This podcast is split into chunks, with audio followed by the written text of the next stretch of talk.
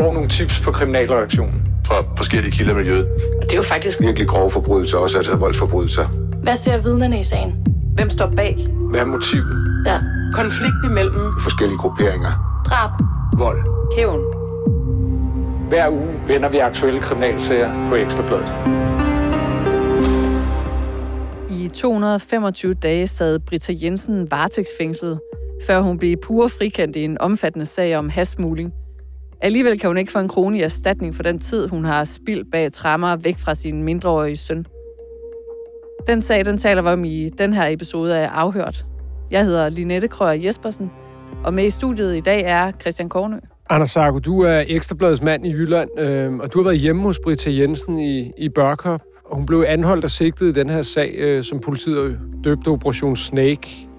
Og hvis vi kort skal skitsere den sag, så handlede den om distribution af, af 4 4,1 tons has. Og der var flere andre, der blev anholdt og, og dømt. Øhm, kan du fortælle lidt om, om Operation Snake her? Det kan jeg sagtens. Altså Operation Snake handler om, om hasmugling mellem Spanien og Danmark. Øh, I alt er der fire hovedmænd, der sammen er blevet idømt 28 års fængsel.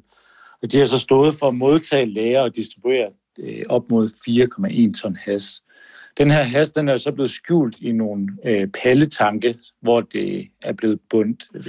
Hvad skal man sige? For, man skal forestille sig, at det sådan er blevet skjult i de her tanke, som så er blevet øh, sat på, øh, på lastbiler øh, og, kørt, øh, og kørt til Danmark. Øh, og i alt der har, har, har øh, altså politiet og anklagemyndigheden fundet, at der var 20 transporter med lastbiler i tiden mellem december 2016 og september 2017. Øhm, og det er så blevet gjort af, af lastbilchauffører, der faktisk ikke har haft nogen idé om, at, at de har transporteret øh, den her has med, øhm, og leveret til et autolakerværksted først i Rønnede. Øh, men efter at værkstedets indehaver blev udsat for sådan et væbnet røveri, øh, der øh, ændrede Snake Ligaen, som vi kalder dem, strategi, og så kørte de så op de her palletanke med has til en vognmand i Hedensted. Og det er så her, at Brita Jensen kommer ind i billedet. Fordi vognmanden var nemlig Britta Jensens kæreste, og hun arbejdede også for det her vognmandsselskab. Og en af dem, som jo så blev anholdt i uh, forbindelse med politiets uh, anholdelse af sagen, det er jo netop Britta Jensen, som du har været ude og tale med i Børkop. Mm. Hvis vi lige sådan skal skitsere, hvad hun er for en kvinde, hvad ved du om hende? Jamen, Britta Jensen er det, man vil kalde en helt normal mor. Uh, en helt normal kvinde, der på daværende tidspunkt i slutningen af 30'erne, og øh, har en 9-årig søn. I 2014 møder hun sin, sin daværende kæreste, øh, som hun begynder at arbejde for i det her vognmandsfirma. Og øh, lever, de lever et normalt liv øh, lige uden for Hedens sted. Og øh, hun, hun virker og slår mig også, da jeg møder hende som en, en ganske normal øh, kvinde, der også er ustraffet og ikke rigtig har nogen berøringsflade med, med kriminalitet ellers tidligere i sit liv. Så der er altså tale om en fuldstændig almindelig kvinde, sådan som du oplever hende? Brita Jensen er fuldstændig normal øh, og lever et fuldstændig normalt liv. Det er i hvert fald det billede, man får, når man kommer hjem til hende. Hun bor i et gult rækkehus i Børkop, der ligger lige syd for Vejle. Hun har en lille hund, når man kommer ind, og der hænger billeder af familie øh, på væggen, øh, blandt andet af hendes søn og hendes mor. Der er stillet småkager frem og bagt, og, øh, og undskyld, og brygget kaffe. Øh, lidt ligesom hvis du skulle gæste din mormor eller en, en god veninde, tror jeg, for mange, øh, man kan beskrive det som, fordi det, det er noget, man kan genkende til. Og hun er jo også, kan man huske at tænke på, da hun, da hun blev anholdt, der er hun jo ansat i en virksomhed. Hun, hun øh, har en søn, der går i skole. Hun passer sit arbejde, har aldrig nogensinde været sigtet eller, eller dømt i andre forbrydelser, så hun har ikke rigtig haft nogen berøringsflade med, med kriminalitet før. Så jeg vil beskrive hende som en helt normal dansk kvinde.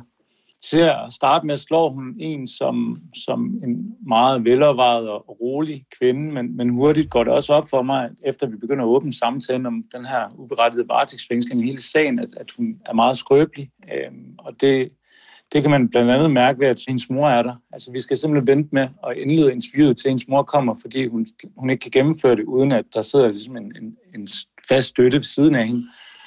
Og flere gange under, under interviewet, der bryder hun også sammen og græder og skal lige have, have en pause fra, fra det, vi taler om, fordi at, at den her sag har, har altså haft så stor indvirkning på hende og uh, hendes dengang 9-årige søn, som i dag er, er 14 år. Ja, fordi som du siger, så var hun ustraffet. Hun havde aldrig været øh, i en arrest før. Hun havde aldrig overnattet bag Nej. trammer, før hun bliver varetægtsfængslet her i, i november 2017. Præcis. Og så var du kort inde på, altså, at øh, det har været en, øh, en voldsom oplevelse for hende. Hvordan oplevede hun det? Jamen, hun, altså som en lyn fra en klar himmel, der blev hun jo lige pludselig anholdt på sådan en øh, novemberdag i 2017. Hun har som, som sagt aldrig siddet i et resthus før, øh, aldrig været anholdt i, i andre sager eller noget som helst, og har ikke rigtig, øh, ifølge hendes egen udsagn i hvert fald, øh, ikke rigtig nogensinde haft sådan noget større kendskab til, hvad hendes kæreste har foretaget sig. Så hun blev selvfølgelig rystet og chokeret, øh, og, sidder så i 24 timer, før hun bliver fremstillet i grundlovsforhør, øh, og er, er altså, ja, i dyb chok. Øh, og i grundlovsforhøret græder hun også så meget, øh, har hendes advokat fortalt mig, at, at de faktisk flere gange må stoppe det, fordi hun er så hvad skal man sige, chokeret over, over hele det her forløb, og hun er så bange for, at hun ikke skal komme ud til sin søn. Du har lavet et tv-interview med hende, øh, som man også kan se på EBDK, som der i hvert fald øh, påvirkede mig. Vi kan lige høre et uh, klip med Britta Jensen, hvor hun fortæller omkring hendes oplevelse af at pludselig skulle være i arresten. De ting, man oplever, det her med, at man skal forholde sig til, at man lige pludselig fra den ene dag til den anden bliver fjernet fra virkeligheden af og kommer ind i, jamen, ind i en arrest, hvor man ikke... Øh, jeg har aldrig nogensinde været i en arrest før, så jeg, så jeg, jeg anede ikke, hvad det var. Øhm, man får ikke mulighed for at få at vide, hvad du egentlig skal. Jeg bliver bare kastet ind i en celle. Mm. Øhm, så skal man forholde sig og være sammen med sig selv 24 timer i døgnet. Hvor at, øh, der står en med en mand ude på den anden side og har nøglen, og skal bestemme, om døren skal være låst eller ikke være låst. Øhm, den første måned er sindssygt svær. Jeg tabte mig, det var ikke 15 kilo ja. de første 14 dage. Øh, og det er mega svært, fordi man skal forholde sig til, at det eneste, der går derinde, det er kriminalitet. Mm. Jeg har slået den ihjel, jeg har gjort det, og jeg har gjort dit. Og jeg synes, det, der nok var sværest for mig at komme over, tror jeg, det var, at det blev en normal hverdag lige pludselig, når folk kom ind, og så man sagde, Ja, "Nå, for jeg skal lige understrege, at det er jo det, de historier, du hører, det er ikke fordi, du har slået en ihjel eller noget. Nej, nej, nej, nej, nej, nej. Det er, de Det er historier, fordi- det er de mennesker, du sidder med jo, ikke også? Øh, hvor du sidder uskyldigt fængslet sammen med nogen, der, er- der, der sidder for nogle, nogle grove forbrydelser. Ja, altså Peter Madsen og dem, de sad jo i samme fængsel, som jeg gjorde. Ej, det er klart, det må også have været ekstremt voldsomt for hende. Altså, øh, det er jo nogle af, af landets hårdeste forbrydere. Hvad, kunne hun godt, brød hun også sammen, da, da hun fortalte dig om, om det her? Så? Altså, hun brød sammen flere gange øh, i gråd, da vi talte sammen. Og, og det er klart, at at sidde i fængslet med hårdkogte kriminelle, når man ikke selv har kendskab til kriminalitet, og ikke selv kommer fra den verden, det må jo for alle være ekstremt svært. Øh, og i samtidig skal man huske på, at varetægtsfængsling er, er ofte, at man sidder i, i en celle i 23 timer i døgnet, som kun er 8 kvadratmeter stor. Man kan kun få besøg af en halv times varighed øh, en gang om ugen, så kontakten med omverdenen, og især sin, hendes søn, øh, mor og alle de andre, der er, ligesom er i hendes nære relationer, de, det har også været sparsomt, hvilket også var utrolig hårdt for hende. Ja, man har jo frarøvet alle kommunikationsmidler som mobiltelefon og internet og, og alle de her ting, som vi andre tager som, som en selvfølge. Mm. Hvad, øh, hvad blev hun tiltalt for? Jamen, hun er tiltalt for at have medvirket i den her hashandel øh, og hasindsmugling. Man skal tænke på, at, at Brita Jensen jo arbejdede som driftsleder i, det her, i den her virksomhed, øh, i den her vognmandsvirksomhed, som hendes daværende kæreste ejede. Og her har hun blandt andet forklaret til, i, til, i grundlovsforhøret, at hendes arbejde blandt andet bestod i at pakke lastbiler og, og tømme dem og, og, og pakke dem videre ud, øh, når de ankom til, til vognmandsvirksomheden i Hedensted. Øhm, så derfor så har politiet jo så også vurderet, at hun har haft en, en, en, hvad skal man sige, en rolle i den her sag, og været vidne om, hvad der foregik. Sagen den kom jo så i retten, og hun nægtede sig skyldig der, og jeg kan jo så forstå, at hun blev pur frifundet, altså efter at have siddet varetægtsfængslet i de her 225 dage, blev hun pur frifundet af en enig domsmandsret. Og hvad skete der så? Altså, så søgte hun erstatning, men fik afslag. Hvorfor? Så søgte hun erstatning og fik først, det er jo statsadvokaten, der, der i første omgang skal tage stilling til det, og de gav hende afslag. Derefter så kom hendes advokat, Henrik Garlik, øh, hedder han, ind over sagen og tog den både i byretten og i, i, øh, og i landsretten, hvor den også blev afvist. Og det sker egentlig på baggrund af noget, hun siger i grundlovsforhøret. Man skal lige huske, at hun jo har siddet 24 timer og det er det, hun forklarer til mig, hvor hun har fået, hvor hun ligesom har tænkt, hvad filen foregår der? Og der er der jo begyndt at, løbe nogle tanker igennem i hoved. Altså efter hun blev anholdt, og så til hun blev fremstillet? Og der blev hun så fremstillet i grundlovsfører 24 timer senere. Og der blev hun så spurgt ind til, om hun i de seneste år havde oplevet noget mistænkeligt øh, i, altså i sin dagligdag i den her vognmandsvirksomhed omkring øh, kæresten. Og der svarer hun ja, fortæller hun mig, gør hun, fordi at hun bare gerne vil samarbejde med politiet og vil svare så oprigtigt på alle spørgsmål som muligt, så hun kan komme hurtigst muligt ud til sin søn. Så i modsætning til så mange andre i et grundlovsfører, så øh, siger hun, at hun vil gerne afgive forklaring. Det vil hun gerne. Hun aner ikke, at, at hun kan være med til at inkriminere sig selv. Øh, og, og, og det der så er, det er, at, at, at det mener, øh, det mener øh, anklagemyndigheden jo så, at hun, hun gør øh, fordi at hun jo så siger, at, at ja, hun havde, på et tidspunkt der fik hun mistanke til, at der foregik et eller andet kriminelt, øh, uden at komme ind på, hvad det er, øh, fordi at hun synes, der var noget. En dag, der er en palle, der vælter, det er tilbage i 2014, øh, og der synes hun, at kæresten opfører sig mærkeligt i den forbindelse. Og det bliver ikke rigtig uddybet, men det, men det er altså lige præcis den, hvad skal man sige, det svar, der bliver skæbnesvangert for hende, fordi at at dermed så kommer der spørgsmål om egen skyld til varetægtsfængsling ind i billedet. Og det her egen skyld vil så sige, at, hun, at man ligesom vurderer, at hun med det svar har, har ligesom gjort det... Øh, hun har ligesom selv været skyld i Eller den her må... varetægtsfængsling. Men hvad, hvad betyder egen skyld egentlig? Kan du sætte lidt ord på det så?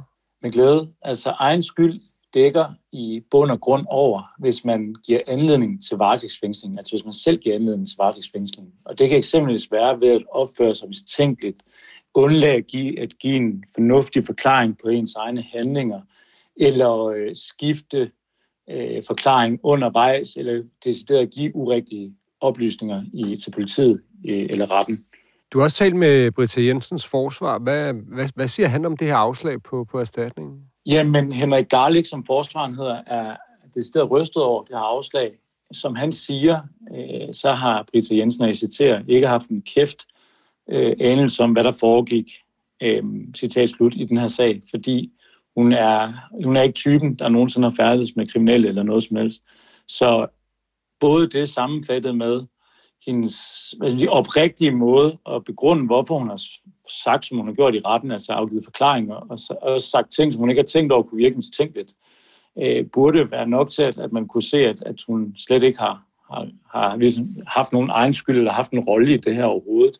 Og derudover så mener han jo også, som vi har talt med en anden forsvarsadvokat, Jens Schneider, om, øh, helt principielt, at hvis du er uskyldig, øh, og du bliver dømt uskyldig, så, så burde du kunne få tilkendt erstatning, øh, fordi du kan ikke være lidt uskyldig. Øh, så det er jo så også det paradoks, der ligesom er i, i den her sag, det er, at, at man kan godt forrende ord på, at man er uskyldig i en forbrydelse, øh, men man kan alligevel have mistænkeligt gjort sig selv så meget, at man ikke er uskyldig nok til at få erstatning. De har faktisk også prøvet at få sagen i højeste ret, og det er blevet afvist. Og hvordan har Britta det med, med de her afvisninger her? Jamen, som hun selv fortæller mig, så er det ikke, at hun ikke kan få penge, der gør ondt. Det er det faktum, at hun ikke føler, at der er nogen, der tager det alvorligt og tager ansvar for, at hun har siddet væk fra sin søn. Øh, og man skal lige huske på, at sønnen har fået angst efterfølgende. Øh, hun går selv til psykolog og er begyndt i behandling øh, på for PSTD. Og det er jo fordi, at hun har været uberettiget varetægtsfængslet. Det har været et ekstremt indgribende halvt, halvt til otte måneder i, i hendes liv og hun har, har haft det virkelig svært efterfølgende. Hvis hun kunne have fået den her erstatning, så kunne hun have begyndt på sin behandling og haft råd til det efterfølgende. Og der pointerer hun også, at vi i Danmark, hvilket jo er ganske rigtigt, også hjælper. Altså, får du en dom, øh, blandt andet nogle af de mænd, der har været tildelt den her sag, som så kommer ud, ikke, de sidder jo ikke hele tiden, fordi man kan komme ud efter god opførsel. De, man bliver jo ofte hjulpet med at få en lejlighed eller andre ting, for ligesom at, at, at komme tilbage på fod i livet øh, når man skal ligesom resocialiseres i samfundet. Men de her mennesker, der har været uberettiget varetægtsfængslet, der ikke kan få erstatning, de får ingen hjælp overhovedet for at have siddet op mod. Vi har jo også talt med Tahir Davis, der har siddet 18 måneders uberettiget varetægtsfængsling, uden at få nogen som helst hjælp af staten. Og det er det, hun synes, der, der i bund og grund gør så ondt.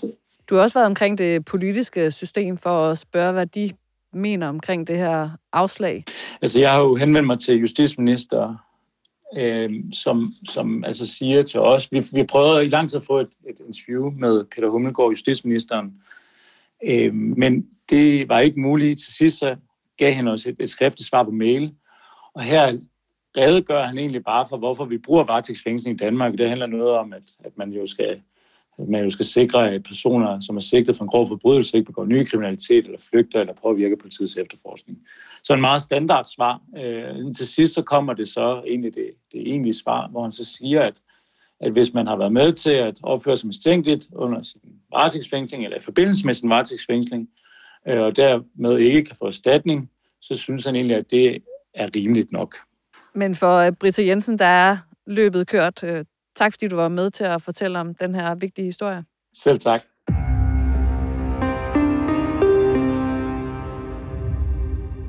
Et forældrepar er tiltalt for grov mishandling af deres tvillingedøtre. En mishandling, der startede lige fra den dag, pigerne blev født, og indtil få dage før den ene pige døde to måneder gammel. Forældreparet de nægter sig begge to skyldige i sagen, som du, Amelie Eksen, øh, følger i retten. Det gør jeg, ja. Og man kan jo næsten ikke holde ud og høre om det, men kan du ikke kort skitsere, hvad det er, der er sket med de her to piger? Det er en meget, meget grov sag.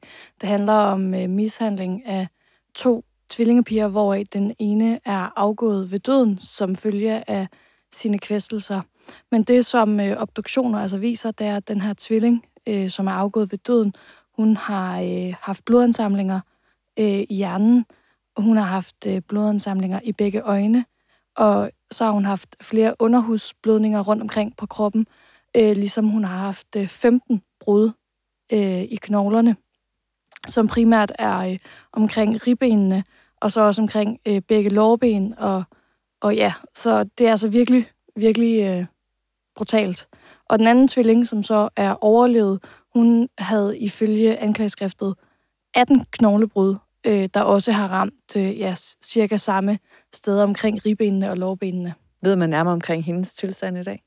Ja, det er faktisk kommet frem dernede, at øh, på sådan ret mirakuløs vis virker det ikke til, at hun øh, har taget vej skade af, af den her vold, som politiet mener, hun er blevet udsat for som, øh, som spæd. Og forældreparet, de står jo tiltalt i foreninger have begået den her vold mod pigerne. Hvad er det, de specifikt er tiltalt for? Jamen altså, de er tiltalt for blandt andet at, at ruske pigerne og klemme om deres, øh, altså fastholde og klemme rundt om deres øh, brystkasse, og så mishandling øh, generelt ved netop at have, have, have rusket i dem. Og det er, det skulle være sket i forening, ifølge anklageskriftet? Ja, ifølge anklageskriftet skulle det være sket i, øh, i forening, eller øh, ved gensidig tilskyndelse, som, som der står det godt nok ikke det, de siger. Nede i retten, der peger de øh, fingrene øh, mod hinanden, og så siger de, øh, jeg har ikke udsat øh, nogen af mine børn for det her, det må være den anden part. Og alligevel så nægter de også at skulle have kendt til, at den anden person skulle have rusket voldsomt og, og fastholdt om, øh, om pigernes brystkasser. Og der er jo tale om to helt spæde piger, altså op til, at de var to måneder gamle, ikke sandt? Ja, det er meget følsomt dernede. Der bliver vist øh, enkelte billeder, og der var også en video af, af begge pigerne på første retsdag. Og øh, det skal vist ikke være nogen hemmelighed, at det er noget, der bare giver en klump øh, i maven hos, hos alle parter, og særligt hos de her forældre, der jo har mistet deres ene pige på meget tragisk vis. Øhm, Men som altså er tiltalt for at have forvoldt de her skader. Lige præcis. Men, men dermed ikke sagt, at sorgen jo ikke øh, kan være lige så stor. Øh, og det er meget tydeligt at mærke, selvom det nu er ved at være to og et halvt år siden. Så, øh, så på første retsdag, der græd moren ufattelig, ufattelig meget. Tårne trillede bare ned af hendes kinder. Og også da, da den her video af de her små øh, tvillinger, øh, meget, meget små babyer, blev vist, der kunne man også godt se, at der begyndte faren også at, at, at tørre sine øjne. Hvad var der egentlig nærmere på den der video? Altså, hvilken bevisværdi havde den? Jamen, øh, det, det man ser på videoen nede i retten, det er, øh, øh, hvor moren ligger i øh, sin seng øh, i den treværelses lejlighed i Valby, som familien boede i øh, dengang. Øh, så er der ligesom en, hun ligger i sin seng, og der er en øh, baby på hver sin side af hende. Det er jo tvillinger. Og så det ene, man kan se, det er, at, at den ene baby, også hende, der så er ind, øh, afgået ved døden, er sådan lidt, øh, lidt rød i hovedet, der har et lidt mærkeligt øh, ansigtsudtryk. Og det var også noget, som, som anklageren øh, spurgte ind til, og det var også øh, den her lidt røde farve, hun havde i hovedet, var også noget, som, som moren pointerer i videoen. Det er en, en videohilsen til hendes mor, altså til, til babyernes mormor, hvor hun, hvor hun siger, kan du sige hej til mormor? Kan du sige hej til mormor? Og så filmer, filmer hun hen på dem begge to. Og der bemærker hun så også, at, at hende den ene, øh, den tvilling, som nu er afgået ved døden, altså er en lille smule rød i hovedet. Hvad er det for et øh, forældrepar, vi har at gøre med? Altså, ved du nærmere om det? Ja, der kom det mere frem øh, om dem her i løbet af, af ret, eller retsdagene. Og det virker som to meget, meget almindelige mennesker. Altså, kvinden er øh, nu 33 år, øh, har en øh, kandidat øh, inden for noget marketing. Hun arbejdede i hvert fald med marketing, øh, før hun gik på barsel. Det er meget almindeligt. Han er nu 39 år, og de virker som et helt øh, gængst øh, ja, par er de jo så ikke længere, for de er gået fra hinanden, og der er øh, mildt talt øh, meget kold luft mellem dem nede i retten. De kigger ikke på hinanden, og de har ikke haft kontakt. De er gået fra hinanden, øh, lige da de er blevet øh, løsladt fra varetægtsfængsling. Øh, fordi der havde politiet, de blev løsladt sådan, i, øh, at politiet har nået at sætte øh, øh, aflytning øh, op hjemme i lejligheden, i håbet om, at de ville snakke om det her, at de på en eller anden måde kunne blive klogere. Men øh, det er altså ikke på det, fordi moren bad øh, faren om at flytte ud med det samme. Ja, fordi moren hun afgav forklaring på den første retsdag, og manden han afgav forklaring på retsdag 2. Hvis du bare lige kort skal skitsere, hvad forklarer kvinden, at der er sket? Jamen, jeg vil sige, jeg tror faktisk, at deres forklaringer er, er meget hen af det samme. Øh, og det er jo også det, der er så, så mærkeligt i det her. Men de giver begge to et indtryk af, at de har været meget presset. Øh, været utrolig presset, da de har fået de her små tvillinger øh, hjem. Det er jo hårdt arbejde at få sådan en øh, baby. Og, og særligt, når der så er to af dem. Så det var, de, giver, de skitserer ligesom begge to et forløb, øh, uden søvn og uden øh, noget overskud, og hvor de bare er helt vildt trætte, og hvor alt simpelthen handler om, om de her babyer. Hun mener, at hun var meget alene øh, om det.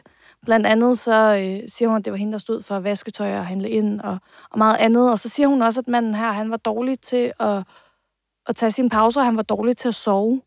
Han var for eksempel meget vågen om natten, og når hun prøvede ligesom at sove, øh, når tvillingerne sov, øh, så prøvede hun også at sove, men der kunne han godt finde på at, at spille computer eller, eller andet. Så når tvillingerne de vågnede midt om natten, så var han stadig vågen? Og havde ikke fået de der timers øh, søvn, mens ja, de sov. lige præcis. Og det er faktisk også noget, han tager ansvar for øh, at tage på sine skuldre ned i retten. Det er, at han siger, at, at nej, det skulle jeg have været bedre til. Øhm, så det, det er han øh, på en eller anden måde godt, godt klar over. Er der nogen af dem, der fortæller, at de har set den anden optræde sådan uhensigtsmæssigt eller voldeligt over for de her piger? Det afviser de begge to blankt. Det moren siger, det er, at hun en enkelt gang eller to godt synes, han kunne være lidt hård i sin håndtering.